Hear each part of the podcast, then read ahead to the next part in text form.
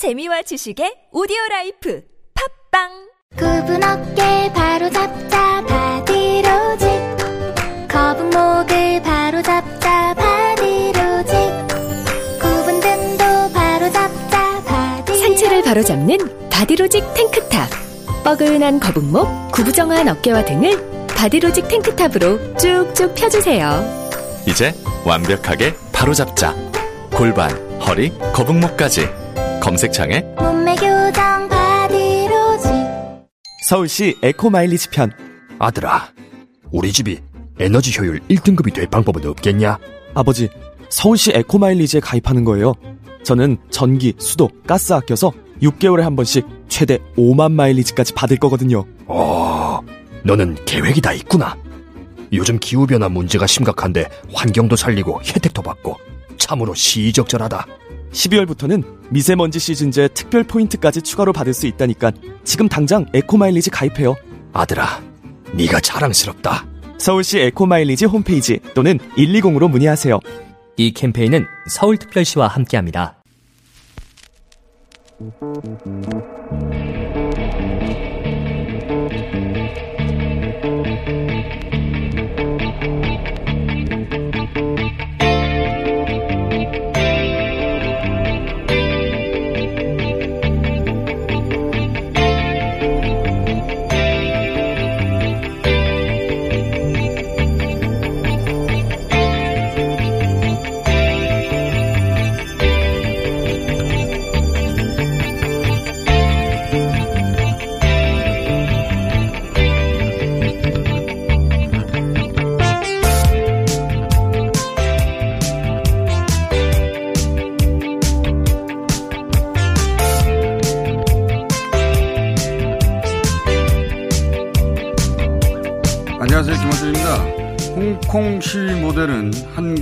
6월 항쟁이라는데 정작 우리 정부 여당은 수개월째 침묵.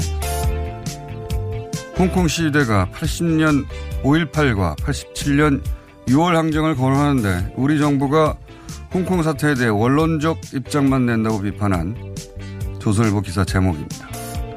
우리 정부가 홍콩 사태에 대해 당사자 간 평화적 해결을 바란다는 원론적 논평밖에 못하고 있는 건 사실입니다. 중국이 최대 교육국인 상황에서 정부 운신의 폭이 그 정도밖에 안 되는 거죠. 우리 정부가 중국과 무역 마찰, 외교 갈등을 감수하고라도 중국 당국을 최고 수위로 당장 비판하라. 이런 주장 할 수도 있습니다. 일반 시민들, 시민단체들, 언론들이 각자의 신념을 기반으로 당장의 경제적, 외교적 이익보다 인류 보편 가치를 지지하라. 그런 주장 할 수 있습니다. 그런데 조선일보는 하면 안 됩니다. 왜냐? 조선일보 프레임은 현 정부의 친중 딱지를 붙이고 싶은 거거든요. 보수 진영이 현 정부를 반미, 친북, 친중이라고 프레임해온 건 어제 오늘의 일이 아닙니다. 그 프레임의 강화를 위해서 홍콩 사태를 가져다 쓰는 거죠. 이건 무관심보다 더 나쁜 거죠. 남들의 처절한 상황을 자신의 정치적 이해를 위해 끌어다 쓰는 거 이런 걸 사악하다고 합니다. 박근혜 정부 시절 갑작스러운 사드 배치로 중국 무역 보복이 한창일 때 조선일보가 언제 정부 들어 중국 비판 성명을 당장 세게 내라고 한 적이 있습니까? 이스라엘 정부가 팔레스타인을 몰아넣고 폭격할 때 조선일보가 정부 성명을 촉구한 적이 있나요? 미국이 크루드를 배신할 때 입이라도 뻥끗 했습니까? 헝가리가 난민을 거부할 때는 뭐 했나요? 일본이 위안부를 부정할 때 우리 정부의 강경한 성명 촉구한 적이 있습니까? 그런 적이 없어요. 그러니 조선일보는 하면 안 된다. 김원준 생각이었습니다.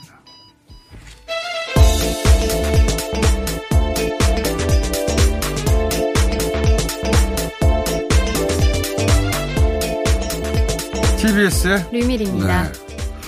어제 나온 기사 중에 가장 뜬금없는 기사라고 저는 이거 보는데, 어, 이 기사는 일종의 콜라보 작업이에요. 조선일보가 이렇게 홍콩을 갑자기 끌어다가 중국을 비판해야 하는데 왜 안 하느냐. 이렇게 말하는 건 역시 친중 정권이다. 이런 운을 떼는 거거든요. 그러면 이제 자유한국당의 이번 경우는 이제 나경원 원내대표가 한마디 했습니다. 어, 자유한국당 누군가 나서서 정부 뭐 하냐. 네, 이렇게 화답을 하고 그러면 이제 소위 어, 애국 시민, 예, 보수 개신교 카톡방에서 역시 문재인 정부 친중 정권. 여기서 친중이라는 건 빨갱이를 의미합니다. 예, 그런 걸 돌려서 말하는 거죠. 이런 이제 프레임의 유포 어, 선순환 구조가 만들어지는 거죠. 거기다가 어, 홍콩 사태를 끌어다 붙이는 겁니다. 예. 정말 그렇게 홍콩 시민들이 걱정되면 조선일보가 할 수 있는 건 많아요. 예. 홍콩에다가 대규모 기자들을 보낼 수 있죠. 매일 라이브 스트리밍 할 수도 있습니다. 예. 시시각각 홍콩 사태를 전달하면 매일 사설 쓰고 그럴 수 있거든요. 근데 그렇게 할 생각은 없어요. 예.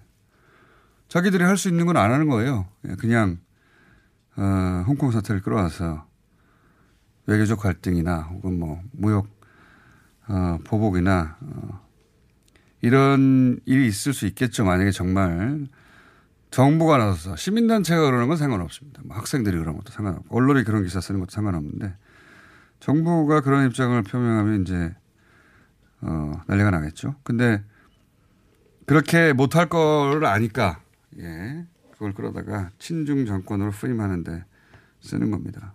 그렇게 걱정이 되면 매일 라이브 스트리밍을 하세요. 조선일보는.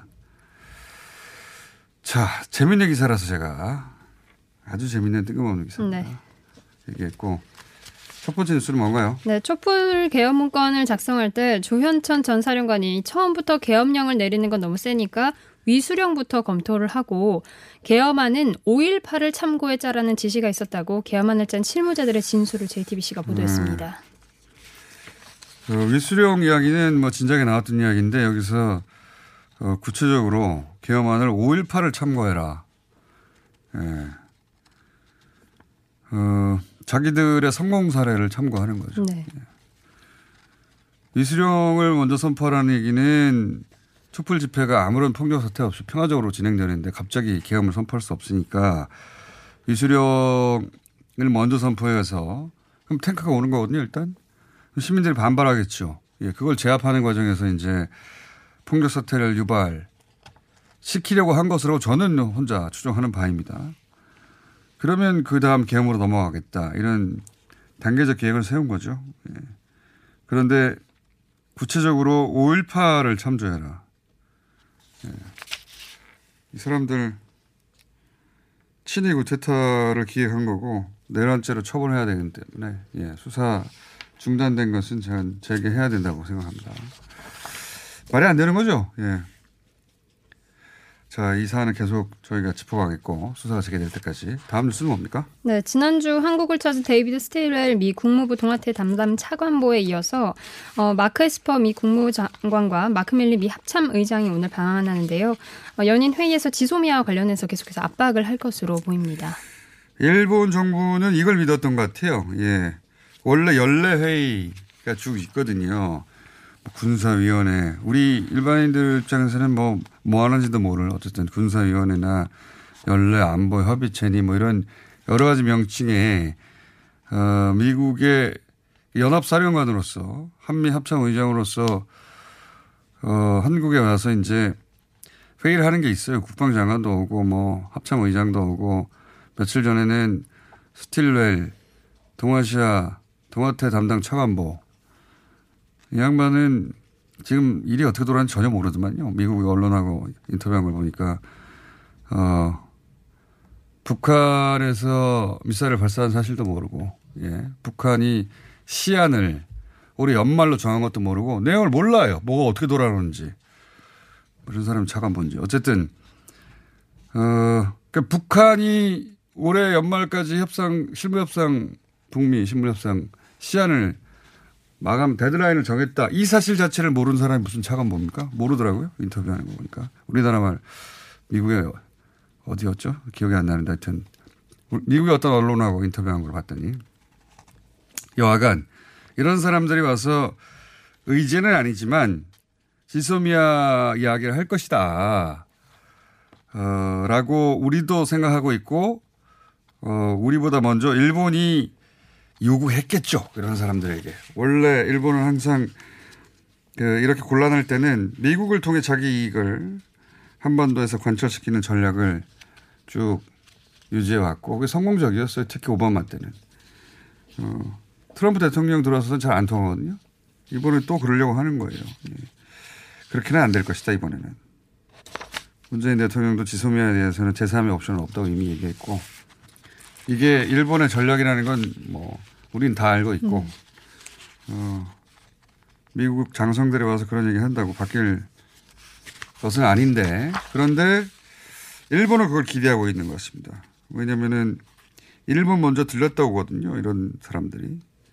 그, 아베를 만나서 아베 만난 이후에 기자단한테 지소미아 문제를 해결하고 싶다. 이런 립 서비스도 하, 했어요. 네. 일본이 이걸 바라는 것 같은데 뜻대로는 안 될 것이다. 여기까지 하고요. 자, 다음은요. 네, 공주대가 조국 전 장관 딸의 논문 제3저자 등재와 또 인턴 증명서 발급과 관련해서 검찰 공소장과 다르게 문제가 없다는 결과를 지난달 초에 내놨습니다. 어, 공주대가 유일하게 검찰의 어, 어떤 방향성과 반하는 자기 입장을 밝힌 대학입니다. 어, 그것도 미리 내놨어요. 근데 이제 검찰의 공소장 내용하고 어, 이 공주대가 발표해 놓은 내용을 비교해 보면 검찰이 이 사건을 어떻게 범죄로 만들어 가는지 굉장히 어, 뭐랄까요. 선명하게 드러나는 케이스인데 이런 기사를 냈네요, 언론이. 예, 뉴스 공장에서만 이 공주대 교수님 인터뷰를 했었는데 내용이 그거예요. 검찰은 어, 공주대에 가서 한두 차례 뭐 식물 물이나 갈아줬는데 인턴서 확인서를 발급해 줬다. 별거 안 했는데 발급해 줬다는 거예요. 예. 기본적으로 검찰의 이 입시 비리와 관련된 관점은 이겁니다. 별거 안 했는데 다 해줬다. 시간도 부족한데, 시간도 모자란데, 혹은 뭐 며칠 가야 되는데 며칠 안 갔는데, 이런 식인데, 고등학생 때 인턴입니다. 네. 고등학생 때 인턴을 특수부가 수사하는 건 어, 과거에도 없었고 앞으로도 영원히 없을 거라고 제가 말씀드리는데 어쨌든 그런 내용인데 어, 반에서 공주대가 내놓은 네, 그 내용을 보면 어, 교수의 지시를 받아서 과제를 다 했는데 뭘 더 요구하란 말이냐 학생한테. 어, 고3, 고3이 가외 일인데 인턴 활동을 더 얼마나 하라는 말이냐 이거예요. 예. 거기 보면 원래 교수가 시킨 일 자체가 선인장들이나 작은 동식물을 집에서 키우면서 그 일기, 생육 일기라고 하죠. 그런 거나 독후감을 쓰고 대학에 어, 연구소에 와서는 식물 관리하고 뭐 그런 거 그게 내용 그 자체예요. 별거 아닌 것 같은데 고3 인턴이 그런 거 하는 거죠. 근데 그걸 충실히 했는데 뭘 더 하라는 말이냐 이거예요. 네. 대학이 이렇게 입장을 내준 건 처음인데 재판장에 가면 아마도 어 이런 반대쪽 정황들이 나와서 예, 제가 보기엔 검찰이 원하는 결과가 나오기 쉽지 않을 거라고 봅니다. 예. 공주대 케이스는 대학에 직접 나서서 신문 기사까지 났네요. 자, 다음은요. 네, 주말마다 광화문에서 보수단체 집회를 이끈 전광훈 목사가 경찰의 네 번째 소환에도 출석하지 않았습니다. 이런 가운데 기독교 단체 내부에서는 전광훈 목사를 횡령, 사기, 공금 착복 및 유용 혐의로 엄중히 처벌해야 한다면서 고소장을 제출하기도 했습니다. 어, 여기서 제가 알기로 정광훈 목사 측이 가장 예민하게 반응한 건 기부, 기부금법입니다. 예. 헌금, 헌금도 아니죠, 사실. 그냥 돈 거둔 건데, 어, 신고하지 않고 요건에 맞지 않게 기부를 받은 거잖아요. 이거 굉장히 예민합니다. 이 고소를 한 곳에 내란 선동이나 뭐 이런 거에 대해서는 항의하지 않는데 기부금법, 어, 기부금품법 위반 고발된 것에 대해서는 격렬하게 항의했다라고 저는 알고 있습니다. 예. 어쨌든 출, 어, 출석을 하지 않겠죠. 예, 소환에 출석하지 않겠고 그 개신교 내에서도 예, 이게 문제라는 문제의식을 가지고 있는 걸로 아는데 네. 적극적인 액션은 어, 없네요. 한기총 내부에서는 문제 삼았는데 네. 비대위에서 이렇게 예, 비대위에서. 자, 이건 뭐 뉴스 공장 같은 시사 방송이 아니라 어, 건전한 개신교 내에 예, 어, 목사님들이 전면에서 문제 삼을 내용이라고 저는 보는데 어, 그 전까지는 계속 뉴스 공장에서 언급하겠습니다. 다음은요. 네, 중독성이 강해서 미국에서 1급 지정 약물로 규정한 LSD 등을 밀반입하고 흡연한 혐의로 재판에 넘겨진 홍정욱 전 한나라당 의원의 딸에게 검찰이 최대 징역 5년을 구형했습니다. 그 19세 미만에게는 소년법이 적용되거든요. 그래서 어, 언론에 뭐 3년에서 5년까지 이렇게 한 이제 선고했다 선고했다고 하는데 어. 그 소년법에 따르면은 형기를 그렇게 상한을 나눠서 선, 선고를 해요. 그러니까 앞쪽 3년을 채우면 무조건 출소할 수 있고 그러지 않으면 5년까지 뭐 이런 식으로 하거든요. 근데 실형의 집행유예가 나오지 않을까. 뭐 저는 예상하는 바입니다. 자, 다음은요. 네, 어, 해외 소식 하나 전하겠습니다. 시위가 홍콩에서 계속 격화되면서 도심에서 계속 전쟁터를 방불케 할 정도로 화재가 잇따르고 있는데요. 홍콩 경찰은 어제 12살 어린이와 82살 노인을 포함해서 280여 명을 체포하기도 했습니다.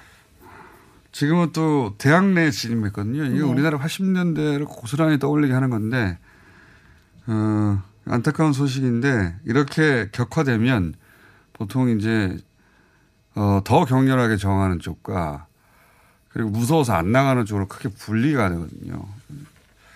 어, 그렇게 경찰, 홍콩 경찰 또는 그 뒤에 있는 중국 당국의 전략대로 기본적으로 전체 흐름이 가는 것 같습니다. 이렇게 되면 격렬해지고 사람이 죽고 다치고 그럼 무서워지고 어, 홍콩 시위대를 지지하는 홍콩 시민들도 거리로 나가기 꺼려지고 그러면서 진압이 되고 잦아지는 거거든요. 5.18 때도 그랬고 항상 그래왔어요. 우리도 겪었던 건데. 어, 그 단계에 돌아선 게 아닌가 싶습니다. 이제 그러면 점점 대학 내 소요로 이제 좁혀지거든요, 범위가. 지금 그 단계까지 간 것 같습니다. 홍콩 시위는. 자, 어, 계속 홍콩 시위 관련 소식도 전해드리겠고요. 어, 그리고 심심해서, 어, 연예 스포츠 부분도 하나씩 네. 뉴스 뽑아라고 제가 어제 유미리 기자에게 얘기했는데 없습니까?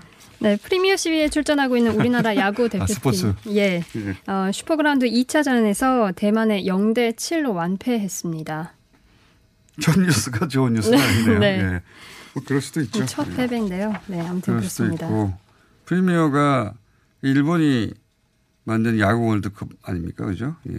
여기에 근데 이 축구로 치면 A 매치는 아니다. A 매치라는 건 축구로 치면 이제 국가대표 선수들이 전원 출, 출동하는 건데 예.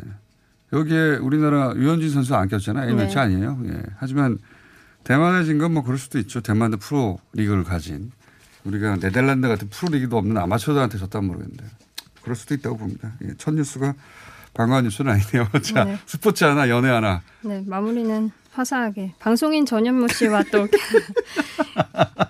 KBS 이혜성 아나운서가 열애 중이라면서 지켜봐주면 감사하겠다고 조심스러운 입장을 네, 밝혔습니다. 예, 첫 뉴스가 예. 연애 뉴스를 한번 해보자 그랬는데 첫 뉴스가 지켜봐 주시면 감사하겠다. 예. 지켜봐 주지 우리가 할 게 뭐 있어요. 네,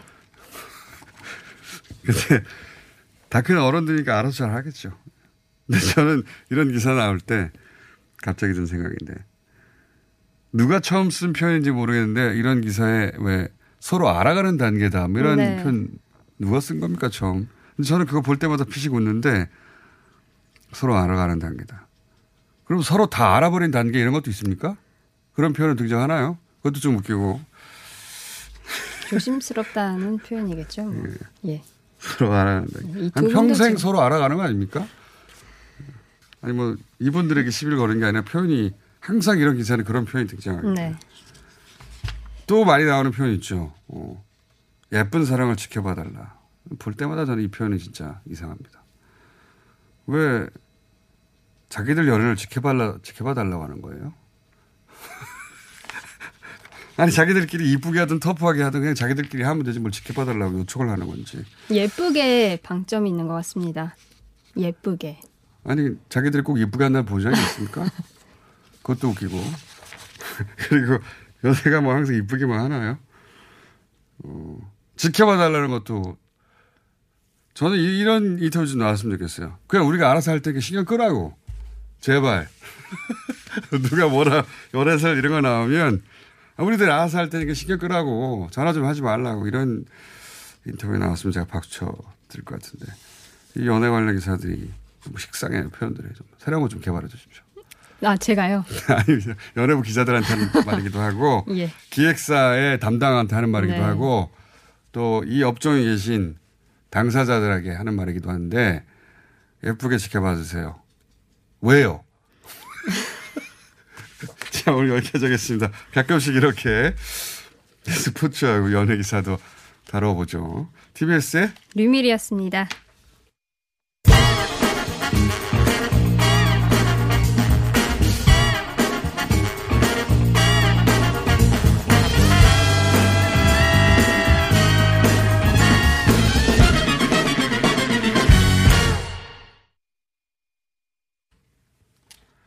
자, 아, 오랜만에 불매 잠깐 짚어보겠습니다. 일본에서 일본에 계신 분입니다. 스냅 촬영 업체에서 일하시는 분입니다. 문현덕 실장님 전화 연결됐습니다. 안녕하십니까? 안녕하세요. 예. 저희가 연결한 이유는 뭐냐면, 어, 일본의 한인 관광객 수가 실제 현업에 계신 분이 체감할 때는 얼마나 줄었는가 궁금해서 연결했는데, 예. 예. 그렇게 일본의 어, 촬영 업체에 계시고 거기 이제 관광 간 한국인 고객들이 오른 거죠. 얼마나 줄었습니까? 불매순 운동 시작 이후에. 음, 그 뭐, 뭐, 예전에 비하면 한 8, 90% 줄었다고 볼 수 있겠죠. 8, 90%요? 예전에 한 예, 예약이, 예, 예약, 10건 정도 예약이 들어온다면 한, 지금은 한두 건 정도 들어오는 그런 어, 정도라고 볼 수 있을 것 같아요. 예. 알겠습니다. 그, 뭐, 없어졌네요, 거의, 말하자면. 뭐, 그렇죠. 그러면 하시는 일에는, 하시는 일에는 이게, 어, 매출에 지장이 많으시겠습니다. 뭐, 지장은 있지만 뭐, 그래도 의미가 그 동감하는 의미이기 때문에, 어, 뭐, 음. 그래도 어, 기대를 하고 기다리고 있습니다. 이건 어떻습니까? 그, 네. 어, 현지에 있는 우리 교민들 혹은 뭐 유학생들끼리 그, 이 불매 운동에 관해서 또 최근에 일본과의 관계에 대해서 이야기를 많이 하실 거 아니겠습니까? 아무래도. 그죠? 네, 그런 뭐 얘기를 좀 하게 되죠. 예. 뭐라고들 얘기하게 됩니까? 현재 상황 혹은 아베 정부에 대해서. 우선 뭐 아- 아베 정부를 정부에 진행하고 있는 거에 대해서 사실은 여기도 뭐 크게 좋아하는 것 같지는 않아요. 부정적인 생각을. 갖고, 예, 좋아하지도 않고 부정적인 생각을 갖고 있는 분들도 꽤 되, 되시고 일본 현지인들, 일본인들의 그 속내는 어떻습니까? 아베 정부에 대해서. 어, 느끼시기에. 뭐, 뭐, 저, 뭐, 개인적으로 봤을 때는, 어, 네. 안 좋아하시는 분들도 꽤 있으세요, 제 주위 분들은. 어, 네. 일본인들 중에서도. 그렇죠. 근데 그게 이제 뭐, 그, 여론화 되거나 혹은 언론에 보도가 돼가는 건 아닌 것 같아요. 예. 보면. 네, 그렇죠. 예. 뭐, 그 정도까지는 아닌 것 같습니다. 알겠습니다. 뭐, 일본 언론들이 대체로 아베 부정적인 뉴스를 잘 안 다루는 편이더라고요. 예. 네. 한 가지만 더 여쭤보겠습니다. 예. 이 상황, 그, 현지에서 느끼시기로는 이 불매가 계속 이어질 거라고 보십니까? 어, 한동안은 계속 갈 것 같고요. 어, 뭐, 뭐, 한동안 계속 될 것 같아요. 자, 오늘은 여기까지 하겠습니다. 제가, 어, 너무 어려운 질문 드린 것 같고요. 어쨌든 7월 불매 운동 시작 이후에 한국 한인 관광객수 크게 줄어서 매출 한 90% 정도 감소했다. 현재 업체. 네. 알겠습니다. 오늘 말씀 감사합니다. 네, 고맙습니다. 네, 후쿠오카의 스냅 촬영 업체를 어, 운영하신 문현덕 실장님이었습니다. 긁지 말고 뿌리세요 글루타셀 아직도 무작정 긁고 계신가요? 지금도 밤마다 긁어대는 아이 때문에 고민이신가요? 미친 듯이 가려울 때는 긁지 말고 글루타셀을 뿌려보세요. 약국이나 검색창에서 리얼한 후기를 확인해 보시고 많은 사용자들이 인정한 특허받은 글루타셀 스프레이로 긁지 않는 편안한 밤을 보내세요. 긁지 말고 뿌리세요 글루타셀 서울에선 난방 부문이 미세먼지를 가장 많이 배출한다는 사실 알고 계신가요? 서울시에서는 가정용 일반 보일러를 친환경 콘덴싱 보일러로 교체 시 20만 원을 지원합니다. 미세먼지는 줄이고 에너지 효율은 높이고 연 13만 원의 난방비 절약까지 일석삼조. 가정용 일반 보일러를 친환경 콘덴싱 보일러로 교체하세요. 자세한 사항은 120 다산 콜센터로 문의하세요. 이 캠페인은 서울특별시와 함께합니다. 박지희 씨, 코업이 또 완판됐네? 재구매가 많아서 그런 것 같아요. 먹어보면 아침이 다르다고 하잖아요. 오빠들은 어때? 아홉 가지 멀티비타민의 페루산 마카가 콜라보돼서 그런지 아침 활력이 달라. 코업 진짜 좋아. 나는 먹은 날과 안 먹은 날 차이가 확 나더라고. 코업 안 먹으면 너무 불안해. 팟캐스트 유일 멀티비타민과 페루산 마카의 환상적인 콜라보. 검색창에 코어업 검색하세요.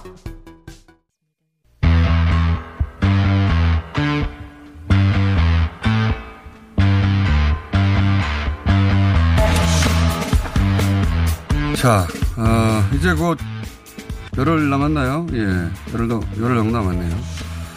부산에서 한 아세안 특별 정상회의가 열립니다. 한 아세안 특별 정상회의는 이번이 세 번째입니다. 그런데 첫 번째, 두 번째 기억이 안 나죠? 예. 그런데 이번 특별 정상회의는 어, 문재인 정부에서 김정은 위원장도 초대해 놓은 나름 각별하게 신경을 쓰는 정상회의입니다. 예. 어, 왜 그런지, 왜 이렇게 신경을 쓰고 있는지 한번 짚어보겠습니다. 아세안 전문가입니다. 아산 정책 연구원 이재현 선임 연구위원 오셨습니다. 안녕하십니까? 예, 오랜만에 안녕하십니까? 오셨습니다. 예. 네. 거의 1년 된 것 같네요. 1년은 안 됐죠. 제 기억에 마지막 나온 게 그 하노이 정상회담. 네. 그게 잘 풀렸다면 계속 네, 잘 풀렸다면. 더 나올 수도 있었고 뭐 근데 그동안 여, 뭐 한일 관계도 그렇고 국내도 이슈가 많고 그래서 밀려 있었는데. 예. 자, 한 아세안 특별 정상회의.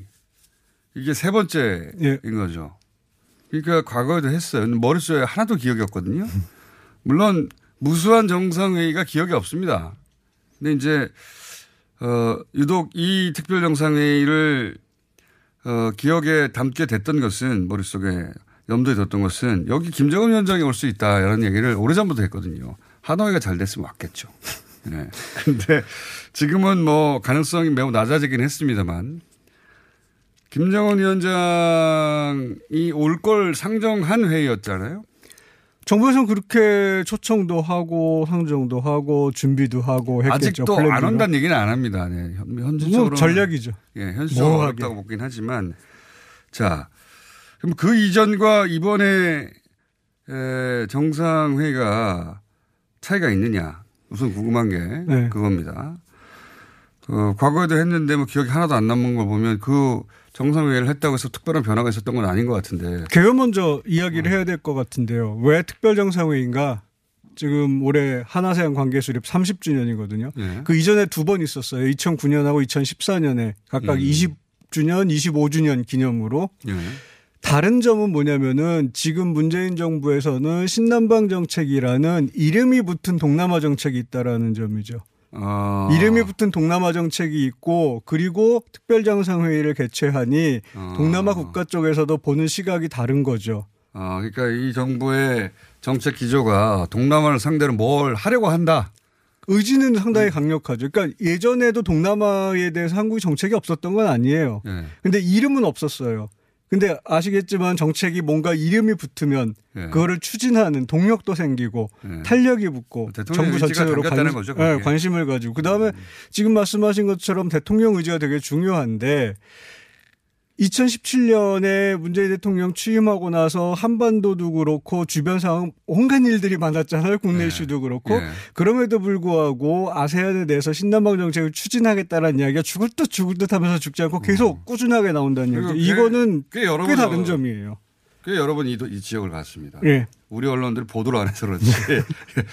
우리 언론들은 미국 갈 때나 일본, 중국 이런 데만 주로 보도하는데 여기를 보도는 안 했는데 꽤 여러 번 갔어요. 보도를 하기는 하는데 잘 안 보이죠. 그럼 보도를 안 하는 겁니다. 그게. 잘 안 보이는 보도들이 많았죠. 어, 그래도 최근에도 다녀왔고 제가 궁금한 건또 이렇습니다. 그러니까 우선 어, 두 번 있었는데 그러니까 이명박 박근혜 정부 시절에도 네, 있었던 한 거예요. 번씩 있었죠. 왜냐하면 무시할 수 없는 게 교육량이 계속 늘어나잖아요, 네. 사실. 어, 그래서 근데 이번에는 이제 대통령 의지를 보여주는 어, 이름도 붙어 있는 네. 정책이 존재하고 기조가 존재하고 그러면서 이제 특별 정상회의를 하니까 그 지역에서도 아 한국 정부하고도 뭘 할 수 있을 가능성이 높아졌다 이렇게 판단 하기 십상인데 네. 일단은 그쪽을 다 안 물어봐서 모르겠어요. 하기 십상일 것 같은데 근데 우리보다 이전에 일본은 진작에 이 지역을 사실은 지배도 했었고 그 이후로는 경제적으로 진출했고 중국도 어, 그 나라의 힘으로 또 최근에는 경제의 힘으로 이 지역에 어, 영향력을 행사하고 있잖아요. 사실 우리, 우리 자리가 있습니까? 일본이 진출한 건 1950년대부터예요. 네. 패망 직후부터. 네. 그 다음에 중국도 1990년대부터. 그전에는 아예 지배했죠. 네. 1990년대부터 중국도 막대한 자본을 투입하고 있고 예. 그게 30년이고요, 지금. 예, 그러니까. 한국이, 한국도 나름대로 안 했던 건 아니에요. 근데 중국이나 일본에 비해서 동원할 수 있는 자원은 훨씬 적죠. 네. 우리도 문제가 있는 게 뭐냐면 우리의 시각을 바꿔야 되는 게 우리가 동남아랑 잘 해 가지고 서로 이익을 나눠 갖고 예. 서로 친구가 되겠다라는 것 이 신남방 정책의 핵심이고 예. 우리 아세안 정책의 핵심인데 많은 사람들이 꼭 아 그럼 중국하고 일본이 이렇게 크게 하고 있는데 우리가 끼어들어갈 자리는 뭐지 얘네들을 어떻게 우리가 극복을 하지라는 생각을 하거든요. 그런 예. 생각할 필요 없거든요 제 생각에는. 왜 없는지를 전문가 왜- 아세안 전문가가 없어요. 잘 그만큼 우리가 관심이 없었던 건데. 그냥 우리는 동남아 왜 국가들이랑 예. 우리가 할 수 있는 것대로 예. 하면은 돼요. 중국, 일본이랑 우리가 거기서 경쟁을 한다라고 생각을 하는 순간 예. 한국은 동원할 수 있는 자원이 제한돼 있기 때문에 질 수밖에 없어요. 그러니까 똑같은 영역에서 경쟁할 게 아니라 우리가 강한 쪽만 하면 되는 거다. 우리가 강한 쪽하고 우리가 중국하고 일본하고 다르게 다가가야죠.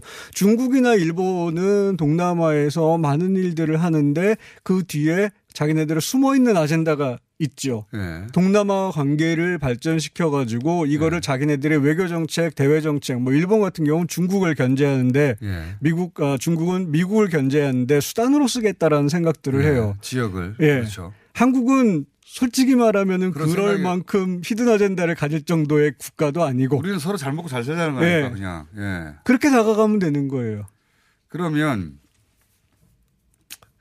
실제로 그 방향으로 가서 어떤 수치로 눈에 잡힐 만큼의 어, 결과들이 있습니까? 예를 들면 뭐 교역량이 계속 크게 증가한다든가. 교역량은 계속 증가하죠. 앞으로도 증가할 거고요. 근데 예. 이거는 수준이죠? 교역량이 전체 지역. 어, 아세안이 한국의 교역 2위 대상이고요. 예. 연간 무역액이 1,600억 불이고요. 이다. 네. 네. 우리나라 무역이 14%거든요. 우리가 모르는 사이에 정말 엄청나게 큰 거예요. 네. 그러니까 중국 다음이에요. 미국, 일본, 유럽 다 아세안 미치거든요. 그것뿐만이 아니라 우리 뭐 해외 건설도 네. 두 번째 시장이고 우리 해외 투자하는 것도 두 번째, 세 번째로 큰 지역이 우리가 동남아시아고. 모르는 사이에 넘버 투가 되어 있네요. 네. 아, 대부분 어, 지표에서 경제적으로 사회 문화적으로 지표에서 동남아시아 국가들은 한국의 넘버 투예요 근데 우리 외교 아젠다에서 동남아시아는 저 밑이에요. 8위, 9위, 10위 정도 될 것 같은데 그걸 뭐좀 그거를 숫자로 어, 말할 어. 수는 없지만 일단 한반도 있죠. 그 다음에 주변 4강 있죠. 그러면 아무리 잘해봐야 5등인 거죠. 근데 그 실질적 관계는 유럽이에요. 그다음. 예. 그리고 중동. 근데 실질적 관계는 2위, 3위예요. 그러니까 음. 문재인 정부에서 이야기한 신남방 정책의 핵심 기억하시죠? 그러니까 아세안하고 인도를 주변 4강 수준으로 끌어올리겠다는 이야기가 바로 그 이야기예요. 뭐 머릿속 인식부터 끌어올려줘야 되는데 네. 머릿속에는 그게 중요한 게 8, 9, 10 뭐냐면은 남미 정도하고 비슷하게 떨어져 있는 걸로 느끼는 것 같아요 지금. 남미보단 조금 나아요. 아니 뉴스를 보면요. 동남아시아 관련 아세안 쪽에서 나오는 뉴스는 한류. 음.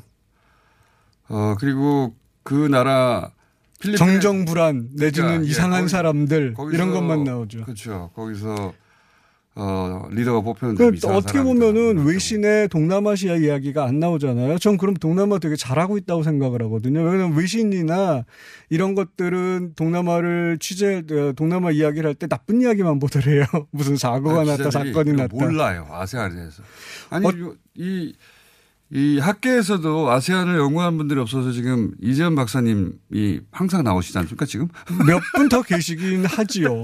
예. 숫자가 더 계시긴 적다. 한데 숫자가 대단히 부족하죠. 그러니까 일본이나 중국에 예. 비해서 우리나라에서 동남아 관련된 정책을 제한하고 할 수 있는 그런 그 학문적으로 서포트할 수 있는 정책을 서포트할 수 있는 폴이 되게 작아요.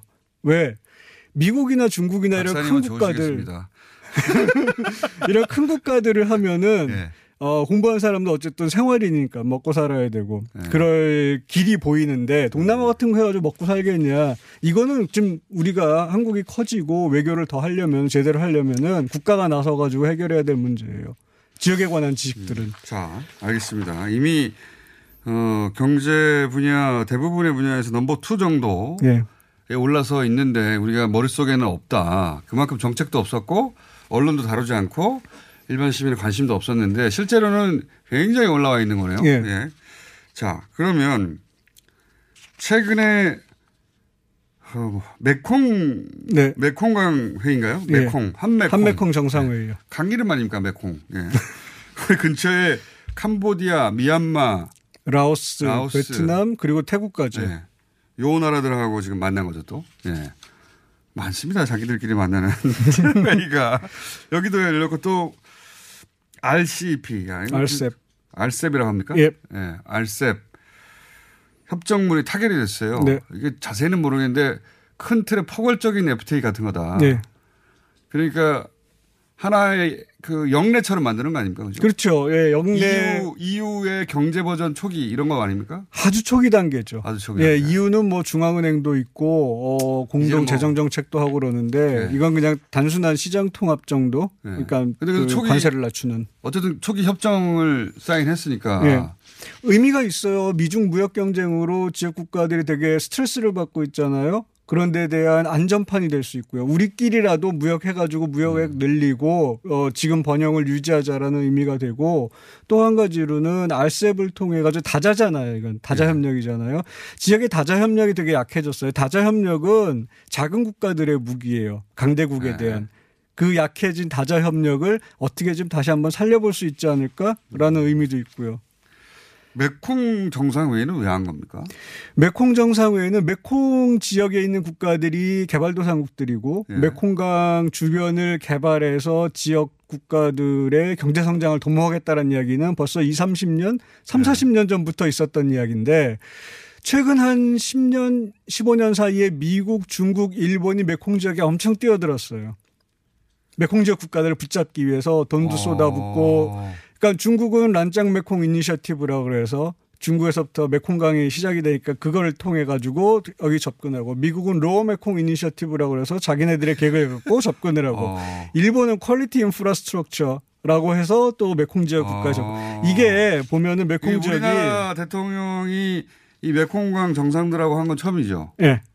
메콩 지역이 새로운 강대국의 각축장이 되고 있는 상황이고요. 어. 한국은 한 메콩 외교정상, 아, 저 외교장관 회의를 한 10년 정도 지금 해왔고요. 아, 요번에 회의만 하다가 이번에 그렇죠. 처음으로 격상한 거죠. 그럼 대통령을 캄보디아, 라오스, 미얀마, 베트남, 태국 다섯 나라의 정상과 같이 만났는데 네. 또 뉴스가 안 되네. 그럼 메콩강 회의 했다 정도여가지고 그러니까 할 거고요.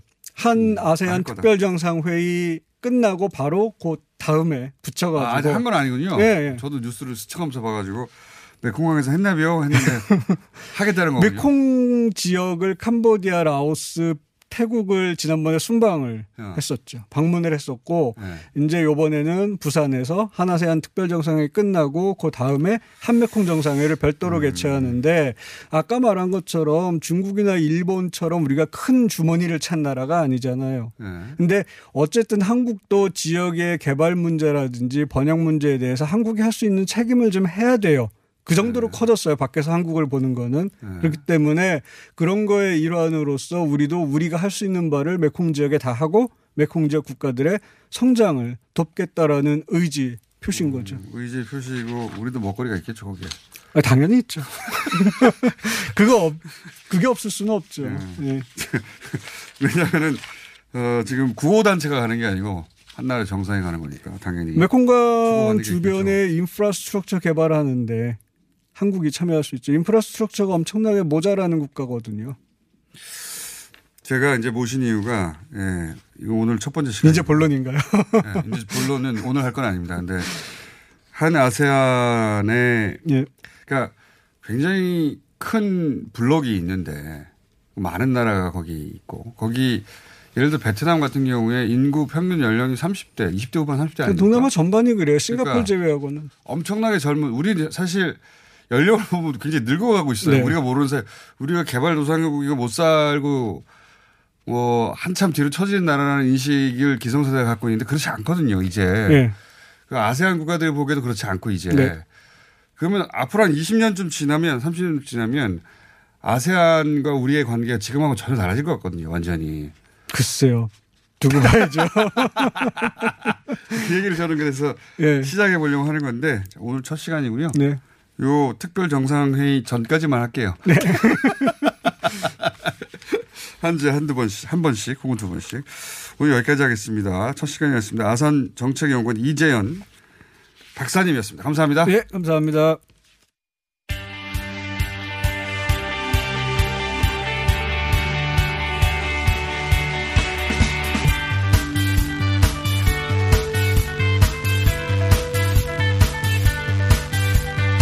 자, 시사방송에 즐거운 뉴스가 별로 없는데, 예. 오늘은 즐거운 뉴스 하나 전해드리겠습니다. 지난해에 조선업계 구조조정 아주 혹독했다. 예. 그런 뉴스 많이 나왔어요. 근데 최근에, 어, 조선업계가 세계 1위를 탈환했다. 어떻게 하다 이렇게 된 걸까요? 서울대학교 조선해양공학과 김용환 교수님 전화 연결했습니다. 안녕하세요, 교수님. 예, 안녕하십니까. 네. 간만에 즐거운 뉴스인데 궁금해서 네. 여쭤보려고요. 지난달 통계 세계 조선업 발주 물량 86%. 네. 86%는 이거 다 휩쓴 거 아닙니까? 이게 예, 맞습니다. 전 세계 발주 물량의 86%를 한 나라가 가져갈 수가 있나 이게 어떻게 이렇게 된 겁니까? 어, 사실은 올 후- 하반기에 어, 상당히 많은 물량을 확보할 거라는 예상은 있었습니다. 예. 예, 그 이유가 어, 사실 연초에는 그 수주 물량이 그렇게 많지가 않았어요. 예. 그 선가를 좀 조정하고자 하는 그런 뭐 국내 조선소들의 의지도 있었고 사실 어 예상되었던 그 발주 물량에 비해서 전 세계에서 나온 물량들이 그렇게 많지가 않았습니다. 근데 이제 하반기에 어 상반기에 좀 부족한 부분을 많이 채우려는 이제 조선소들의 그 의지가 좀 강하게 어 작용을 한 거고요. 어, 뭐, 86%니까 상당히 높은 숫자이면 틀림이 없습니다만, 이제 절대치로 보면 아주, 어, 현격하게 증가했다, 이런 상황은 아닙니다. 자, 그럼 제가 궁금한 거. 네. 네. 그, 뭐 절대치가 그렇게 많은 건 아니다 치더라도 어쨌든 지금 현재 발주 물량을 거의 다 휩쓸다시피 한 건데 우리 예, 맞습니다. 조선업계 경쟁력이 어디에 있길래 86%를 전 세계 물량을 휩쓸었을까요? 어, 아직도 훌륭하죠. 한국 조선소들은 아주 훌륭합니다. 어, 그래요? 뭐, 그, 무엇보다도 기술력이 아직까지 건재할, 건재하고요. 어, 현재 이제 인- 남아있는 인력 풀들이 상당히 아직도, 어, 우수한 핵심 인력들이 그나마 많이 남아 있다라는 이제 그 상황은 확실합니다. 그러니까, 최근 들어서 기술력에 대한 문제가 점점 더 어, 화두화되는 것이 친환경 선박과 스마트 선박 같은 이런 기술력을 앞세우는 선박들이 친환경과 스마트 선박이요? 네. 예. 그러니까 어 친환경 선박이라고 하면 어 결국 그 그린하우스 가스 그러니까 CO2를 줄인다든지 어 친환경적인 선박으로 건조를 해야 되는 국제적인 규제가 계속되고 있어요. 그것이 어. 이제 점점 더 강화될 건데 또 거기에 기술력이 따라가야만 되는 거죠. 그러니까 친환경 네. 선박에 관한 한 우리가 기술력이 아주 좋습니까? 어, 예, 그렇다고 봐야죠. 어, 예를 들어서 뭐 LNG 추진선이라든지 어 그런 어 기술들은 뭐 중국이나 일본이 한국을 아직 따라오기는 힘든 상황이고요. 오, 이게 이렇게 시작이기 때문에 예, 앞으로 계속 그 격차를 계속 유지해야 되는 어 그런 이제 어 뭐 숙제는 있습니다만 아, 한국의 기술력이 우수하고 어 그동안 사실 한국이 조선 세계 1, 2위를 다투면서 꾸준히 좋은 어 인력들을 확보하고 있었거든요. 음. 이제 구조 조정을 거치면서 사실 상당수는 떠나긴 했습니다. 아쉬운 부분이고 안타까운 부분인데 그럼에도 불구하고 어 지금 현재 종사하고 있는 많은 분들이 그 핵심적인 부분들을 계속 유지하고 있기 때문에 그렇군요. 예, 예. 이 스마트 선박이라는 건 뭡니까? 스마트 선박이라는 건? 스마트 선박은 어 지금 이제 4차 산업혁명이 있으면서 그 저희가 소위 말하는 digitalization이라고 하는 디지털화되는 부분이 조선 해양에도 그대로 어 적용이 돼요. 예. 예를 들어서 뭐, 어, 그 자율 운항선이라든지 아니면, 어, 일부 기능을 어, 자율적으로 해 주는 뭐 그런 그 디지털화되는 그러한 그 현재의 산업적인, 어, 동향의 그대로 선박에도 적용이 되고 있기 때문에 앞으로 이런 부분들은 결국 기술력의 싸움이거든요. 음. 이제 그런 점에서 저희가 우위를 가질 수 있다라고 생각이 됩니다. 그 작년까지만 하더라도 이제 구조조정 얘기 많이 나오고 네. 어렵다는 얘기가 어, 보도가 많이 되는데 그러면 지금 네. 구조조정이라는 게 원래 항상 그 고통스러운 거긴 한데 현재 예. 상황은 구조조정은 잘 끝났고 이제 외부의 위기 상황에 잘 대처하면 된다 이렇게 이해해도 됩니까? 어, 예, 뭐, 굉장히, 어, 어, 좋은 해석이고요. 예. 사실은, 그, 한국의 조선소들이 그동안 대내적인, 그, 압, 압력 요인들이 이렇게 합쳐 있었어요. 예. 그러니까 대내적으로는 뭐, 잘 아시겠지만, 회계적인 문제도 있었고, 예, 예. 그렇죠. 다음에 해양 산업 관련해서 상당히, 어, 정책적인 어떤 판단, 그러니까 경영적인 예. 판단에 이제, 그, 좀 미스가 있었죠. 어, 약간의, 어, 어, 문제들이 발견을 됐었고, 이제 그런 점들, 대내적인 문제들은 최근에 이제 구조조정을 통해서 많이 어, 정리가 됐고, 어, 상당히 안정된 상황으로 가고 있다라고 저는 보고 있고요. 다만 이제 대외적인 요인들, 그러니까 뭐 유가가 아직까지 충분히 올라와 있지 않다든지, 아니면 아직까지도 전 세계의 발주 물량이 아주 높은 게 아닙니다. 알겠습니다. 교수님 오늘 예. 여기까지 해야 될 것 같습니다. 아, 그래요. 예. 네. 감사합니다. 김용환 교수였습니다. 네.